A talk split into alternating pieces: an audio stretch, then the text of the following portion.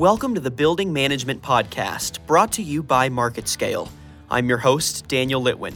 Technology is continuing to evolve in rapid, unprecedented ways, affecting each industry uniquely. On today's episode, we are chatting with Cyrus Claffey, CEO and co founder of Butterfly MX, a smart intercom system in 150,000 apartments coast to coast. He's going to help us better understand how new technology is changing the building management and real estate industries. Cyrus, how are you doing today? Great. Thank you, Daniel. Yeah, thank you so much for coming on. I'm really excited to learn the specificities of how technology is affecting real estate. So, why don't we just get right into it? What are some trends, some changes that you've seen with this new tech, and uh, how is it affecting real estate and building management specifically? Yeah, absolutely. Um, let me just start by saying there is a lot going on in real estate tech today. Um, you know, in part because traditionally real estate has been a real laggard um, in terms of adopting technology. And the reason for that is it's the old uh, saw, it's location, location, location.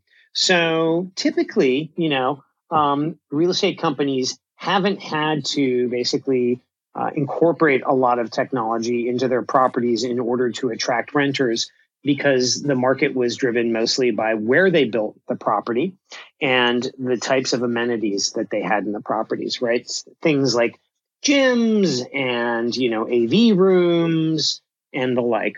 Well, you know, two things have really obviously affected the industry in the in the past, I would say, five to 10 years. So the obvious one is, of course, the adoption of smartphones by just about everybody, right? Um, you know, you can order a dog walking service, you can order food, you can, you know, buy clothes all via, you know, your smartphone. So the fact that they've basically um, become these tools that we use really in our day to day lives and typically uh, are within, you know, eight, eight to 12 inches of our hands at any given time has really changed the way consumers behave. And in tandem with, with that are kind of the expectations they have about interacting with the world around them. The second thing is, is that really with the globalization of technology, right? In the sense that um, you can get programming talent from anywhere in the world has really led to the proliferation of startups. Okay. And I think also in tandem with that is that, um, you know, um, low cost manufacturing of electronic components has really meant that between the lower cost of programming talent and being able to create systems that are much less costly than they were in the past, there has been a proliferation of new technology platforms from home automation and systems inside apartments that allow you to control your lights, your air conditioning, you know, even your TV and music to door locks that have started to come into the market. All of these things have come down in cost. So it's created almost a uh, perfect opportunity for real estate companies to begin to experiment with technology platforms that can be controlled by people's smartphones.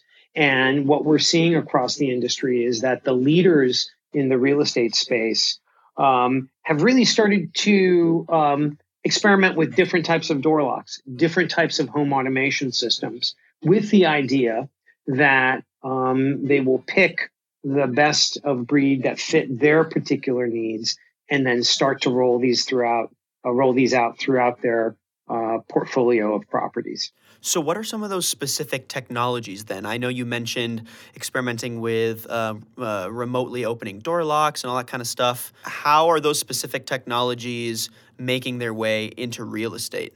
Yeah. So, in the case of door locks, right, um, there's a couple of things that are at work there. So, the first thing we know is is that e-commerce and you know package delivery is a huge issue for everybody, whether you live in a single family home, but especially if you live in an apartment building. And so in an apartment building, you know, let's say you have 200 apartments, you might see anywhere from, you know, 60 to 150 packages coming any given day. Okay. So what that means is, is that the staff at the apartment building have to handle, you know, receive all these packages and then get them into the hands of the residents.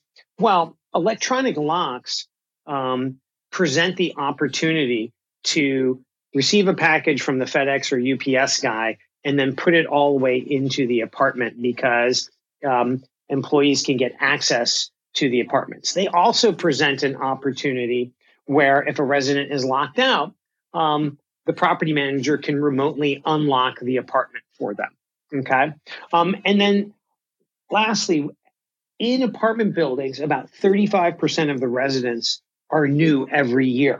Traditionally, what they've had to do when residents move out is they have to basically what's called rekey a door lock, which means they take out the actual locking mechanism that the key fits into and replace it with a new one because you wouldn't want the old resident to have the key that the new resident is using. Electronic locks allow them to do that automatically via technology as opposed to having to do a physical lock replacement. So all of these uh, reasons are, are ones that door locks are being used. When you start to look inside the apartment, things like thermostat control, things like lighting control are both energy savings, right, for a property owner. When the resident leaves the apartment, you can hibernate the unit. Or if the unit's unoccupied, let's say for a month while you find a new renter after an old one's moved out, you can also hibernate the unit for that whole period of time. So home automation systems really present a tremendous opportunity for energy savings, which at the same time also become a convenience factor for residents because they love the ability to turn on the air conditioner um, when they're returning home from work or control the lights while they're sitting there watching a movie. You know, let me put um, this movie mood setting on while I'm enjoying a movie on my flat screen. So where Butterfly MX, my company, comes into play is we're the first and leading edge smart intercom uh, platform for the real estate industry. So um, we are positioned at the front entrance of a building. We're connected to the cloud. And the opportunity that that affords us is to be able to talk to home automation systems and be able to talk to door locks, right? And in the case of a home automation system, when the resident comes to the building and they're at the front entrance, we can signal to the home automation platform, hey, you know what? John Smith is here. Turn on his air conditioning in 10B, right? Um, prepare his apartment for him. And by the same token, um, we like to say you can't get an, a, a package into an apartment until you get it through the front entrance of the building. And that's where Butterfly MX can also integrate with package delivery services in order to create a frictionless experience at the front entrance of a building, helping property owners deal with the influx of packages. So basically, what's happening is you have all these technologies that are already helping automate things and make things easier on smartphones and applications, but now it's finding ways to integrate them all together into one seamless experience. Yes, that's absolutely correct. And that's really what's on the horizon today. You know, again, because the cost of developing these platforms have come down so much in the last five years, you've had this proliferation of technology platforms and they're all providing different discrete services, be it a door lock or a home automation system or a package delivery system or something like Butterfly MX, a smart intercom. So now they all exist. The next step is finding ways that they can interact together to increase property efficiency on the building operations side, as well as improve the resident experience through increased convenience as well as security. Is this all something that it can expand beyond real estate and can make its way into, let's say, a small business. So they might be able to use an application like this. So um, someone can leave their package, let's say, at the secretary's desk and integrating everything within the office. Yes. I mean, so I, I think a lot of companies, ourselves uh, included, look at the residential vertical of the real estate as, as only one vertical. You can look at commercial office as another one and, you know, it's kind of a fine line between where you're serving the needs of people as tenants versus serving the needs of people as kind of uh, part of a corporation, right? Because, you know, to your point, if a package is getting delivered to a company, right? It needs to get to the right end user uh, in order that they can get their package and do whatever it is they need to do within the corporate environment. So I would absolutely say that there is application in the corporate environment. And then, you know, I think the workplace itself is changing. We're starting to see older generations age out, and the core of most workplaces is starting to be millennials. How are you seeing that uh, change the way that this technology is consumed? Yeah, I mean, that, that's a really great point. I mean, look, I think one of the fascinating things about being in the technology space is how much like are the way that we interact with a graphical user interface, right, um, has changed from, you know, back in, in, in kind of the early days of Windows and Apple to today, right? And part of that has to do, by the way, with the size of a form factor. In other words, dealing with a small screen and how we as humans kind of ingest the information on a small screen, which is fairly limited in size, versus a big screen, right, really has driven a lot of the lessons we've learned um, as a as kind of a as a society, and you know, as manifest by the way technology companies design things. So when it comes to millennials, you know, they've grown up with technology since since they were babies, right? And I think they have different expectations about ease of use, about availability, right? Which then drives um, how companies then uh, develop and deliver their technology to this millennial end user, right? And um, you know, we have quite a few millennials who work in our company, and I think one of the things that we do as we think about new features and functions to develop at Butterfly MX is we we basically you know poll our millennial population. What do you think about this? Does this adapt to your lifestyle needs, or should we be tweaking how we um, how we uh, enable and envision our technology, right? Um, an interesting point, by the way, is that, uh, as I'm sure you know, millennials actually represent the biggest demographic bump since the baby boomers, okay? And they are one of the driving forces behind what's going on in the real estate industry. First and foremost, the proliferation of new development that you see really throughout most cities in the United States, right? From Seattle to Nashville down in Miami. But the second thing is, is that the developers of all these properties are, are making sure that there's the technology infrastructure in the properties to kind of attract the millennials. Right. So it's just sort of a natural growth as these millennials make their way into the workforce and since they're such a giant population it just seems natural to adapt products and technologies to their needs that is correct. I mean, and you know, again, you know, everybody is chasing a market, right? Millennials are the biggest market since the baby boomers, so it's absolutely natural that technology companies try and understand, you know, what are their needs, what are their consumer behaviors, and then develop products and adapt existing products to meet those needs.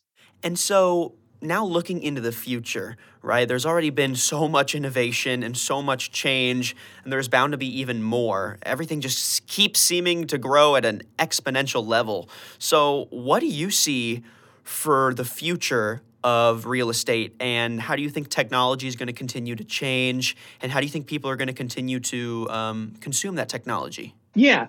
Well, I mean, look, first and foremost, it's kind of what I mentioned, which are the integrations between um, kind of the new platforms that have developed in the last five years, right? So there's tremendous opportunity to kind of create um, greater convenience, greater building um, operational efficiency, and enhance security by integrating different platforms that kind of react to something happening at the front entrance, affecting something in the apartment, and also vice versa, right? Um, so I think another thing that we're seeing along those lines is the development now of of voice control, right? You see that um, with Siri, with Alexa, right? Um, with Google Home, right? Apple Home, all these different platforms are now um, implementing voice commands, right, and natural language. So I think that will be a, an area where we're going to see a lot going on. Um, obviously, from you know reordering your groceries and your paper towels and things like that, but also to just kind of controlling the day to day environment around you. as well as building services, right? You might have a maintenance request and, and you would do that via a voice command. Okay. So that's, that's very important. In, in the real estate industry as a whole, you know, we're going into a rising interest rate environment. And so what that does is it's going to put a lot of pressure on real estate companies to try and find operational savings, right? To maintain the same ROI that they've had, which is, you know, they aim to get a seven or 8% ROI uh, on a property, right? All in. So, um, where they are going to look and where they have already started looking is really by implementing technology, right? In order to be able to handle the increased influx of packages. Implementing technology to allow uh, a potential, uh, a new prospect to basically take a look at an apartment during the time that best suits them, as opposed to the time when the leasing office might be open, right? Um, and you see other types of, of platforms out there that are going to allow people to um, basically almost to get a damage deposit, um, to use a damage deposit service without having to put up the entire damage deposit at one time, but instead to pay for it incrementally over the, the life of their lease because they can use a damage deposit platform to enable them to do that. So there's a bunch of different things going on today, which I think are going to start at the highest end of the market. And as they prove kind of economic efficiency or are able to increase revenue or able to increase occupancy at a property, you're going to see the adoption of that um, really throughout the, the real estate industry over time. It sounds like what you're saying is that technology is just going to get more and more humanized or more adapted to the way we communicate. And so, yeah, I think it'd be really interesting to see a world where you go home and you realize you're out of all your groceries, you whip out your phone and you say, phone, order my paper towels and a head of lettuce. And then, you know, within the next, whatever, half an hour, 30 minutes, right? another hour. It's right at your door and someone can let it in and deliver it, hand deliver it in your home. And it all, it sounds like, wow, that's so great, so crazy. I can't imagine a world where that would happen, but I feel like we're even closer than we imagine. Yeah. I mean, you know, I'll tell you, I think eh, in that future scenario, you won't even need to whip out your phone, right? You'll just be able to talk and you know your your home voice com- commander will know what you're asking for and then relay that signal to you know to Amazon or somebody else who's going to fulfill that grocery order. When they show up at the building it'll communicate to Butterfly MX which will then open the door and call the elevator down for them to get them up to the residence floor. And then as they approach the lock you know the lock will know that this is an authenticated delivery person and voila, your groceries will appear on your kitchen counter. So I, I think you're right that that world is not too far away. Again, you know, people are kind of working out the actual workflow. Um, and there's always edge cases that need to be addressed, obviously, before something um, is fully ironed out. But, you know, it's something that everybody or a lot of people are working on uh, very steadily yeah, I mean, it's it'd be really cool to see that world finally come into reality, and it's really exciting to see the way technology is affecting these industries. So, thank you, Cyrus, for coming on and helping to clarify some of the ways that technology is affecting the building management industry. Yeah, you're absolutely welcome, and uh, thank you for having me on uh, the podcast. Yeah, absolutely. And thank you everyone for listening to today's podcast.